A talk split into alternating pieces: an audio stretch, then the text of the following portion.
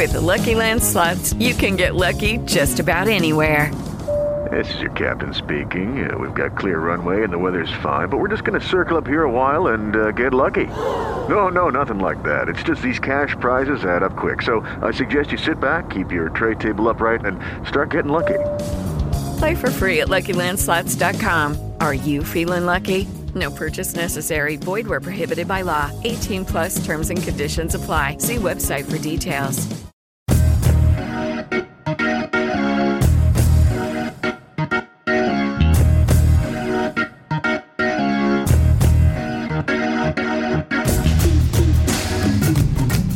Hello and welcome to the Over and Back Classic NBA podcast. I am Jason Mann. With me today, he is a contributor to the Step Back, Kris Fenrich. Kris, welcome to the show.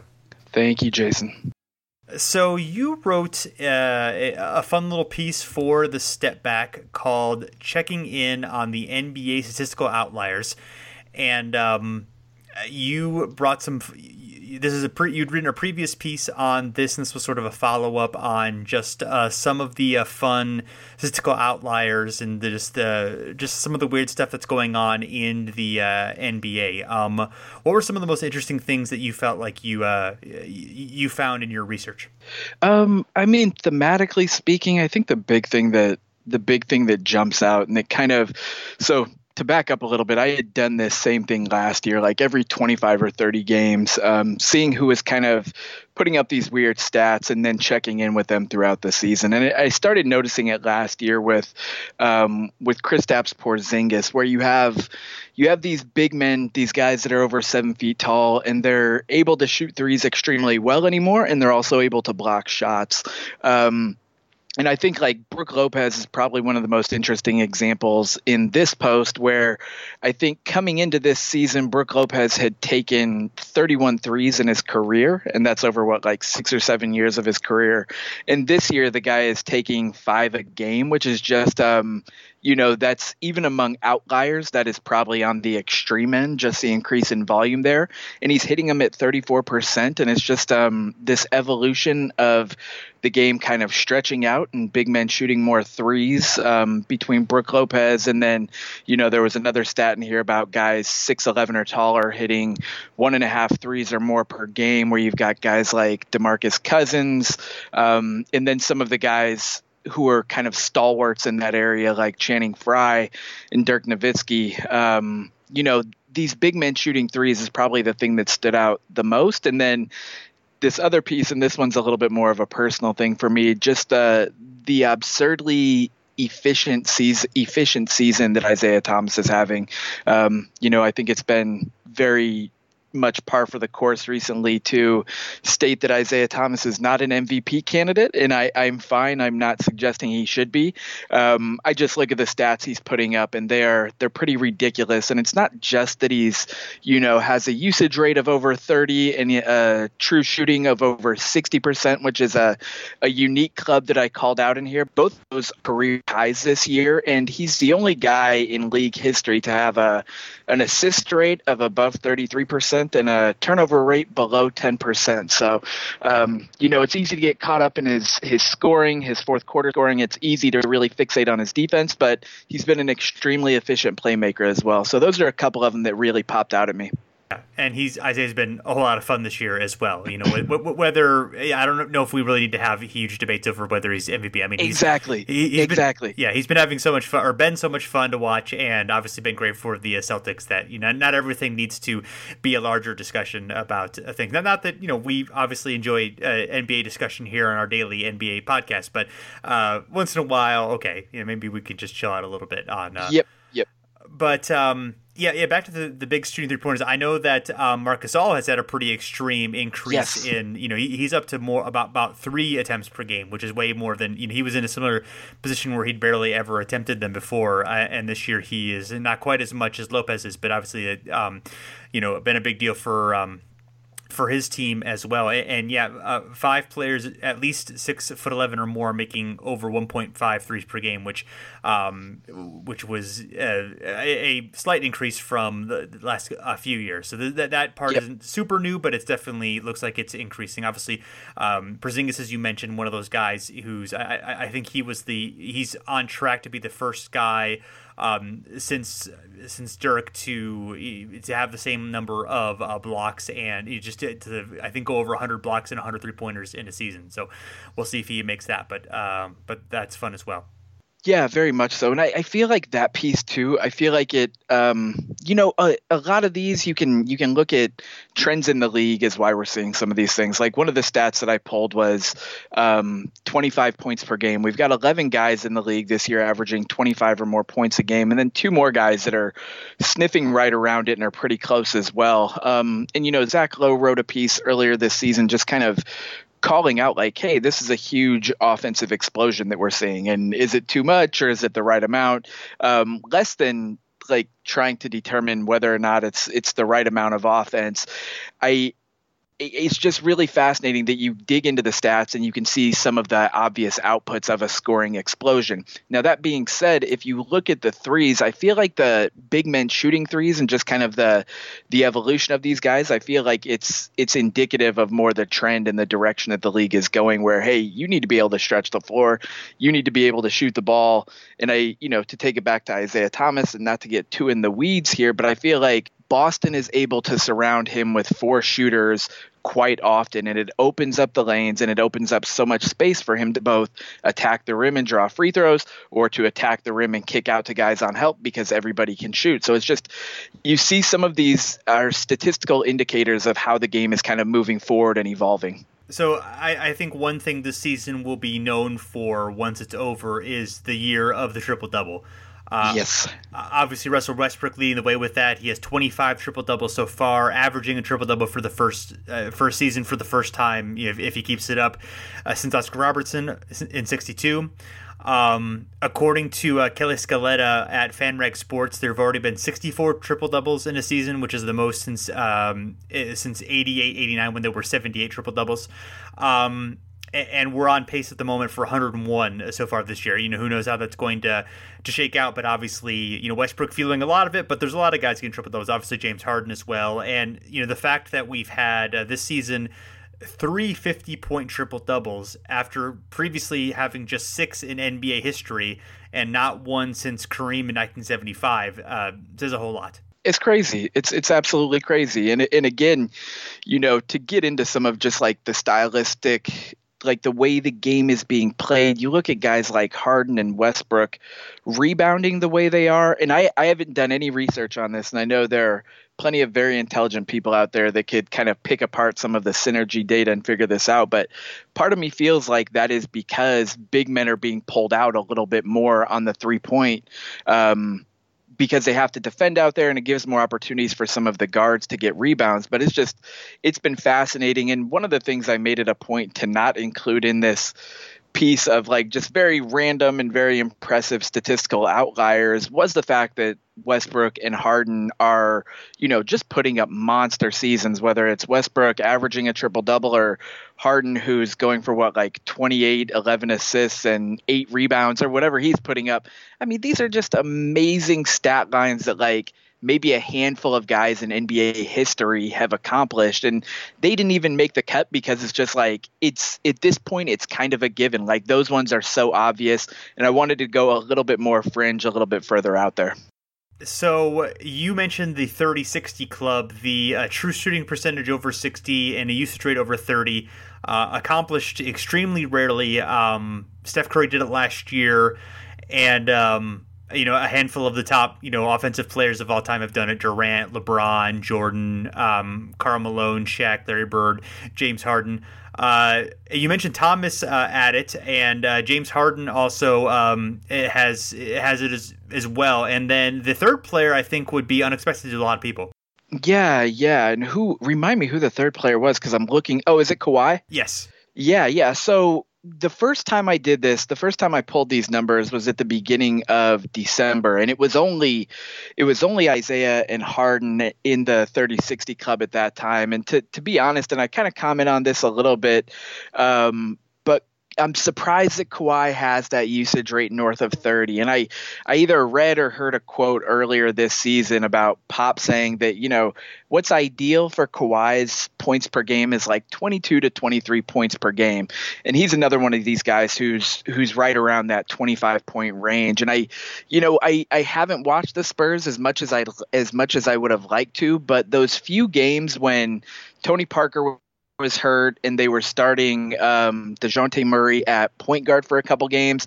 Those games that I watched, Kawhi did a lot of ball handling. And it's, you know, I'm a huge fan, but you can tell it's the one part of his game that he's still developing. And the only reason I say that is because everything else is, it's such a world class elite level. But I get the sense that Kawhi's usage north of 30%, I doubt that he sticks around there. It's just not the typical Spurs style. And as I was going through this, you know, and that popped out to me, um, it made me wonder, you know, has Popovich ever coached another player with a usage rate higher than 30 and and he has and it was just one time in 2009 Tony Parker was just a little bit over a 30% usage um, and again it's just it doesn't quite fit the style you know and and I was just surprised to see it but also I think it speaks maybe to some of the the possible weaknesses that that Spurs team has that they need one guy, their best player, to kind of generate as much as he does this year.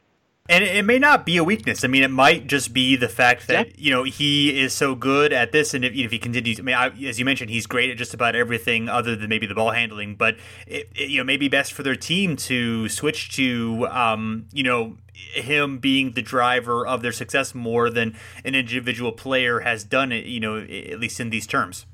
Yep, absolutely. No, I, I completely agree. And it's, again, it's just, it's fun to watch the evolution of some of these guys where you have Kawhi who's just evolved so much. And if it does turn out that he becomes their, their cheap playmaker um, over the next few years, it'll be something that, you know, I don't think anybody has expected, but I think he's been able to kind of up his game every year based on whatever it is that the Spurs need. It reminds me a little bit of the way that um, John Havlicek's career evolved. I mean, it was kind of similar where he was, you know, a, um, a, a cog in the system, and you know had all these incredible players around, and was, you know, and then really stepped up in big moments. And eventually, as the team kind of transitioned away from the old stars, you know, he became the guy that things were centered around. He, he was a, a similar type player in which he just, you know, had this incredible versatility, had this tirelessness, and this, you know, and, and just kept improving, uh, you know, to a point where you know he became a superstar, even though, and he was the kind of guy where it was probably best if he scored like 22, 23, not, you know, necessarily dominating the ball, although he had, you know, his handful of 50 point games here and there as well. Yeah, that's you know I've never I've never made um, a connection like that, but it it makes sense, and you know it brings so much of it back to just kind of the the system and the luxury of having just a deep quality system and culture like those Celtics did and like the the Spurs do now. It just allows you to kind of develop and compete at the same time, which I think is a again a luxury and a well earned luxury that most of these teams just do not have. So right now we have eight players who have had 50 point games so far this season, which ties an NBA record. In fact, I, I, believe the last time a new player did that was early January. So we're we've almost been a month since we've had. I, I think Harden had another 50 point game since then. He had a second 50 point triple double, but it's been uh, James Harden, Russell Westbrook. Um, uh, Jimmy Butler, Klay Thompson, of course, the 60 point game, uh, DeMarcus Cousins, John Wall, Isaiah Thomas, and uh, Anthony Davis. So we'll get to Anthony Davis a little bit later because he's had some interesting stuff this year. But um, I, a lot has been made of the fact that we've had kind of a, you know an interesting scoring outburst uh, this season. You also mentioned in your piece that um, you know we have 11 players who have had or averaging more than 25 points per game this season, which is um, uh, which is a much higher level than um, usual. There does seem to be uh, you know, both in terms of team scoring, um, you know, we're not near, you know, records on that sense, but certainly that's been increasing. But we also are on a, you, you know, superstars are carrying their teams or carrying a burden um, that is larger than, you know, in in recent NBA history, if not in you know total NBA history. Yeah, it's um, you know, and I as I was pulling this data and just looking over these numbers, you know, you've got a guy like like Westbrook that is just, um, I think he's on pace to set the the the single season record for usage rate, and he's just, you know, he he's getting his, and the team absolutely needs it. And then you have guys like Kevin Durant and Steph Curry, and you could throw Isaiah Thomas in there as well. Guys that are doing it with just these absurd efficiency rates where they are just um you know they're not taking an absurd amount of shots but they're hitting threes they're getting to the free throw line and just generating points more. And again with some of this stuff i see it as part of the evolution of the game where more guys can shoot threes guys are getting to the line um you speak about the scoring and pace is up a little bit, but it's not like pace is jumping through the roof in, ways that we saw in say like the 60s or the 70s when teams were just getting tons of shots up. And it's just, it's a really interesting thing to see this many guys averaging this many points. And again, you've got like Jimmy and Jimmy Butler and Kyrie that are right behind, and I could see Jimmy easily getting over that 25 point threshold. And it's just, it's been fascinating to see and see how guys do it in a variety of ways. Again, like Westbrook, who's you know he's going to get his no matter what, versus the efficiency and the high level skill players like Steph and the rest of these guards and some of these other shooters that are doing it. Uh, yeah, it, you know, you, spoke of Westbrook's usage. Um, so the best season ever is Kobe Bryant, thirty-eight point seven in two thousand and six, and he's yep. at forty-one point eight right now. Um, so a significant percentage higher than you know more three points higher. And box score plus minus, um, the best ever is LeBron at 12.99 in 2009, and his is 14.2 this year. So more than a point over that. Yeah, I had no idea about that one. And that's just, I mean, I don't know how much you've watched Oklahoma City, but um, when they were, you know, they were, so I'm in Seattle and they were out in Portland about a you know, sometime in December, and it was one of the first games that Oladipo was injured. And that team, without Oladipo, and whenever Russ went to the bench, it was it was like watching a D League team. Like they had no idea how to run an offense. Um, they got bad shots. They were depending on Anthony Morrow to generate offense, and it was just it was a bad equation. And I think you can you can kind of make some parallels between this Thunder team and you know this Thunder team is better than that Kobe team from 06, but you can still look at this team and be like, you know, they need him to generate offense. They need him to take shots and they need him to to create plays for other guys. Um, it doesn't mean all the shots he takes are good ones. Some of them I just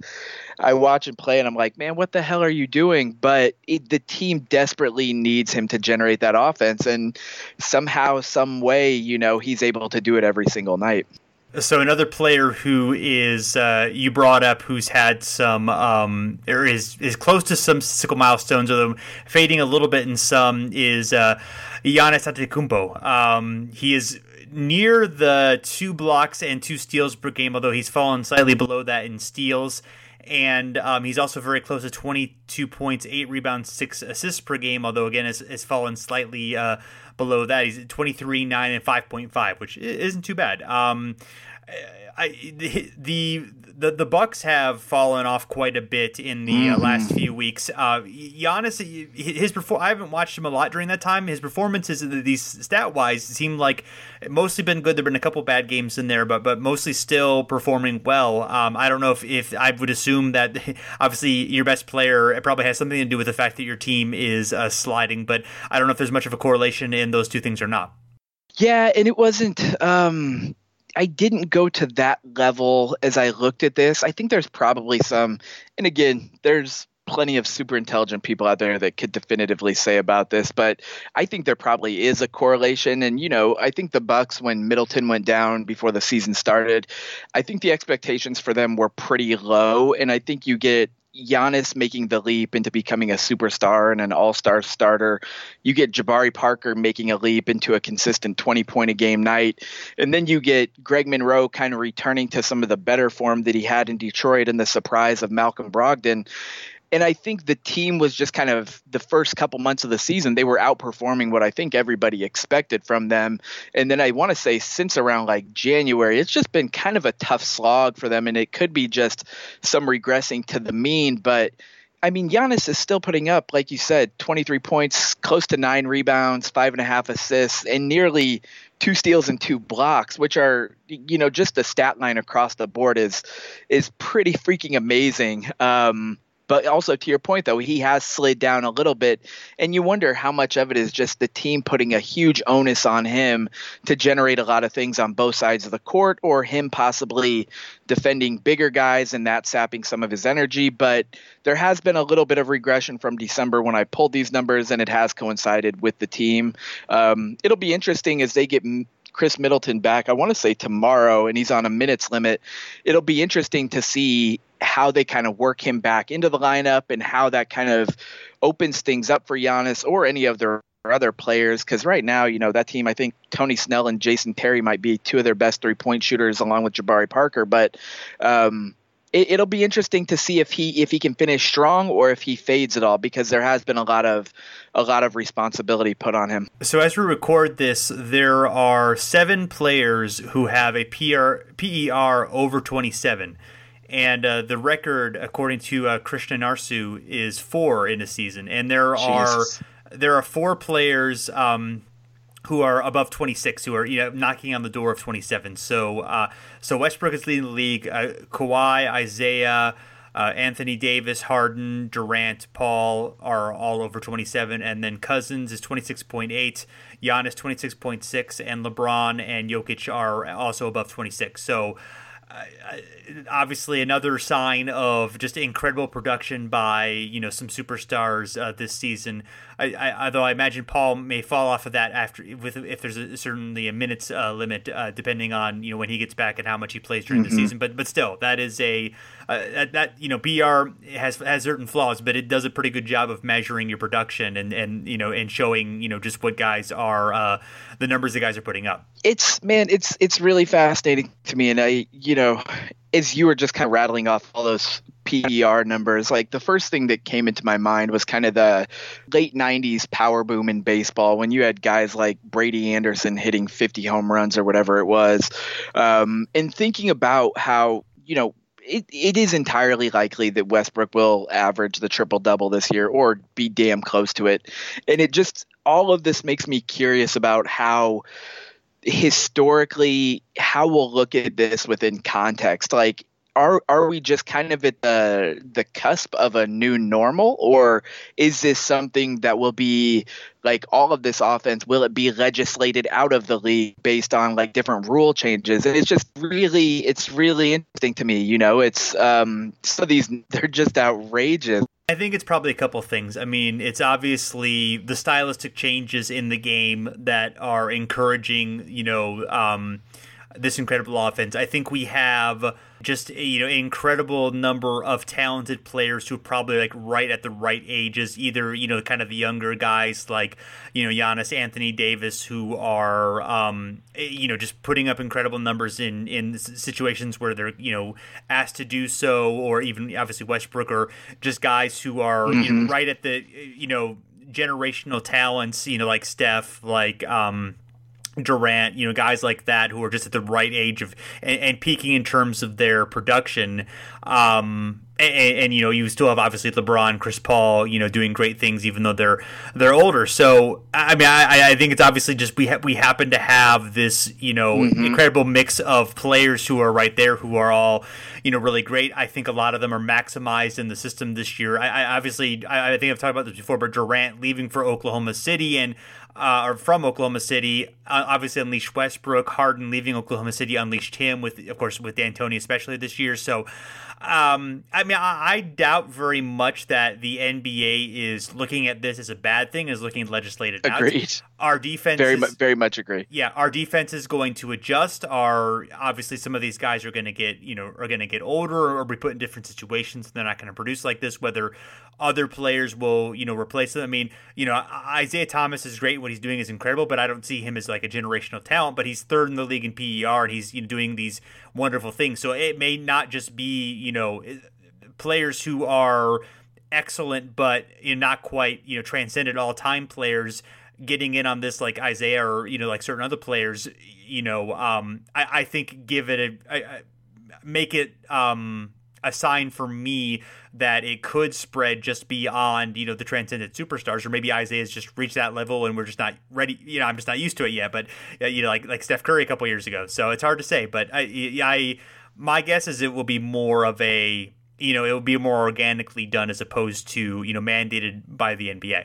Yeah, no, and I, I think it's it's fascinating because I agree with you about like your your perspective on Isaiah Thomas, where it's like either he's just kind of doing something that we we don't realize he's capable of doing, or um, or he he's not a transcendent player and he's still capable of putting these numbers up. In in the latter piece is I think what's just fascinating about it because his numbers um, they're not and it's he's he's not the same like incendiary talent that Steph Curry was last year, but his numbers aside from the three pointers are not that far off from what Steph was doing.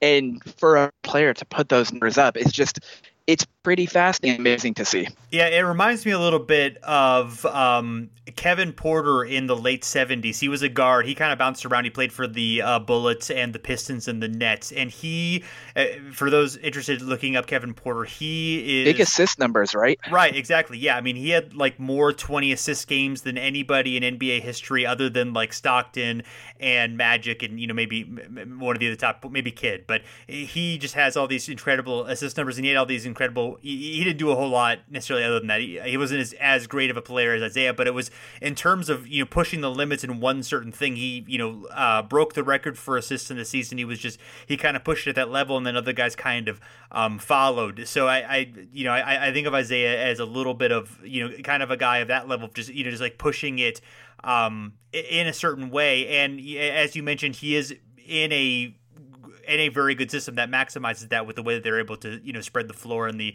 smart players that they have and the you know the, the, the team ball that they play. No, no, absolutely, and it's it's funny. He's just kind of like in in some ways.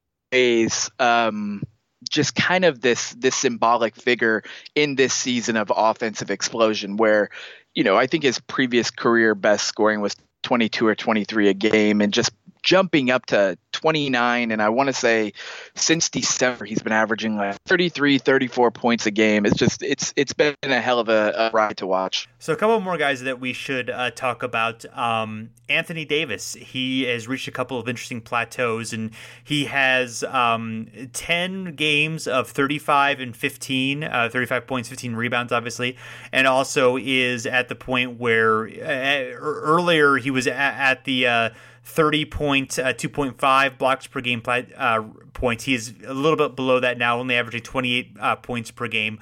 Um, I, you know, I, I probably he got some attention early on in the season. I think he had a 50 point game like in the first week or two of the season, and certainly you know yeah, respected yeah. as a great player. But I don't think that um, he, he's gotten got a, lost a little bit in the shuffle with everything that Hard, all the accolades that Harden has gotten, and. Um, and, uh, Westbrook, of course, and and even Isaiah Thomas to a certain extent, especially in the past month. Yeah, he's um, you know, I think I wouldn't go as far as calling Anthony Davis an enigma, but I I would say between his injuries, he hasn't missed a ton of games this year, but it seems like every other night the dude has to go back to the locker room or something. And it's just, I, I think I can't imagine how frustrating it is for him. Between the injuries, it's like a little nagging injury. It seems like it's something. And between the the team structure there, I think it's just really, I think it's been a big challenge for them to find a level of stability. And I, I think it's a, you know, it's a two sided coin where on the one side of the coin, um, it's it's always like somebody different. It's a different lineup every night. You know, they started the season with Lance Stephenson, and now they're they're looking to make changes. They're looking to trade for Brook Lopez or Jahlil Okafor. Um, so on the one hand, you don't have any stability, and Alvin Gentry's rotations have just been completely a, a different thing every single night. And then on the other side of it, I think part of that instability where Davis is the only guy who night in night out, you know, he's going to get his looks, he's going to get opportunities. Um, I think that creates the opportunity for him to put up these gaudy numbers. You know, I think he's like, I don't know what his average rebounds is, but he's close to 30 points a game at 28, whatever. And then he's over double digits in rebounds, nearly two and a half blocks a game.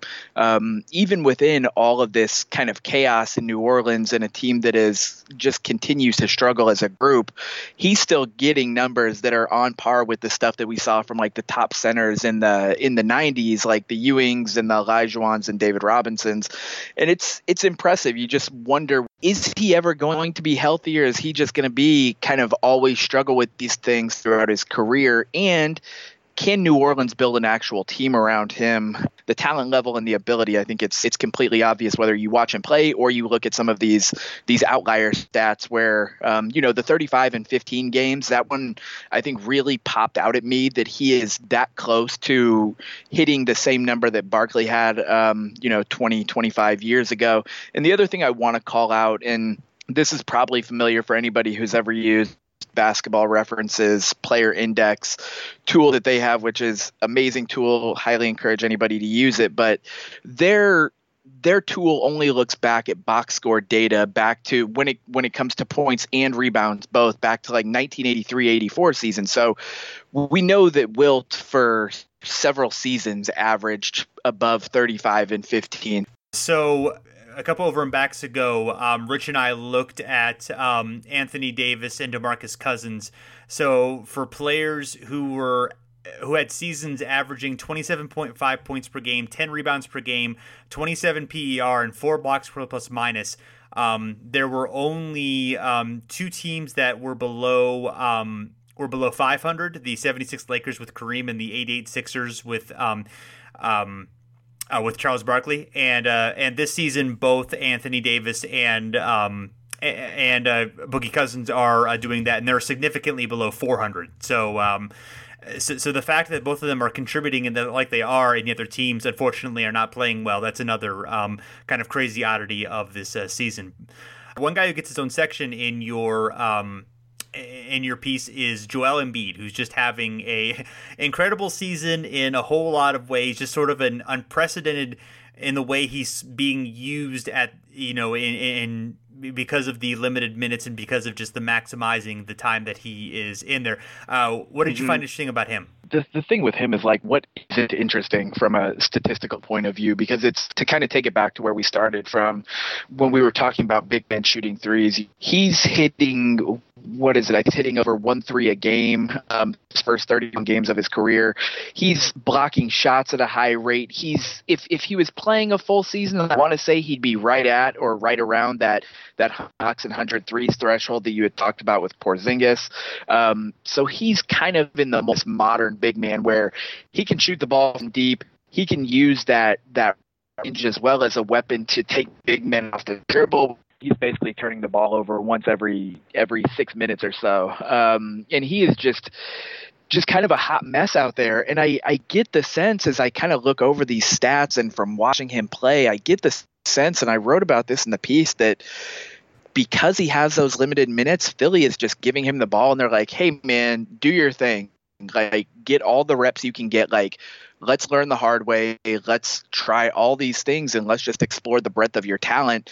And, you know, he'll get a sense of what he can do and what he can't do. The guy is, uh, I mean, it's pretty obvious if anybody's watched him play at all just how, how massively talented and how versatile he is for a guy who I don't know what he's listed at height wise, but this man is like at least seven foot two. He is he is a, a large human. Um, I saw him standing next to Brook Lopez, and he's like clearly got a couple inches on him. So I just get the sense that they're letting him kind of go through some growing pains and really learn what he can and can't do as an NBA player before they start to really kind of I don't want to use the term rein him in, but maybe put a little bit more um, structure around that offense and specifically around what they want Embiid to be doing as a player. Oh, that that all makes very much sense. And you know, while it's happening, it's very fun to watch. So uh, we'll, we'll take yes, it. Yes, absolutely, yes, absolutely. So thanks, Kris, for being on the show. Always great to get your thoughts. And uh, we'll include a link to uh, Kris's article in the show notes for anyone who hasn't had a chance to read it yet. Uh, thanks for uh, checking us out. You can find us at the step back at fansided.com. You can also find Over and Back on iTunes, Stitcher, wherever you listen to your podcasts. And also, you can follow us on Twitter or Facebook at Over and Back NBA. So, thanks for listening. We'll back again soon.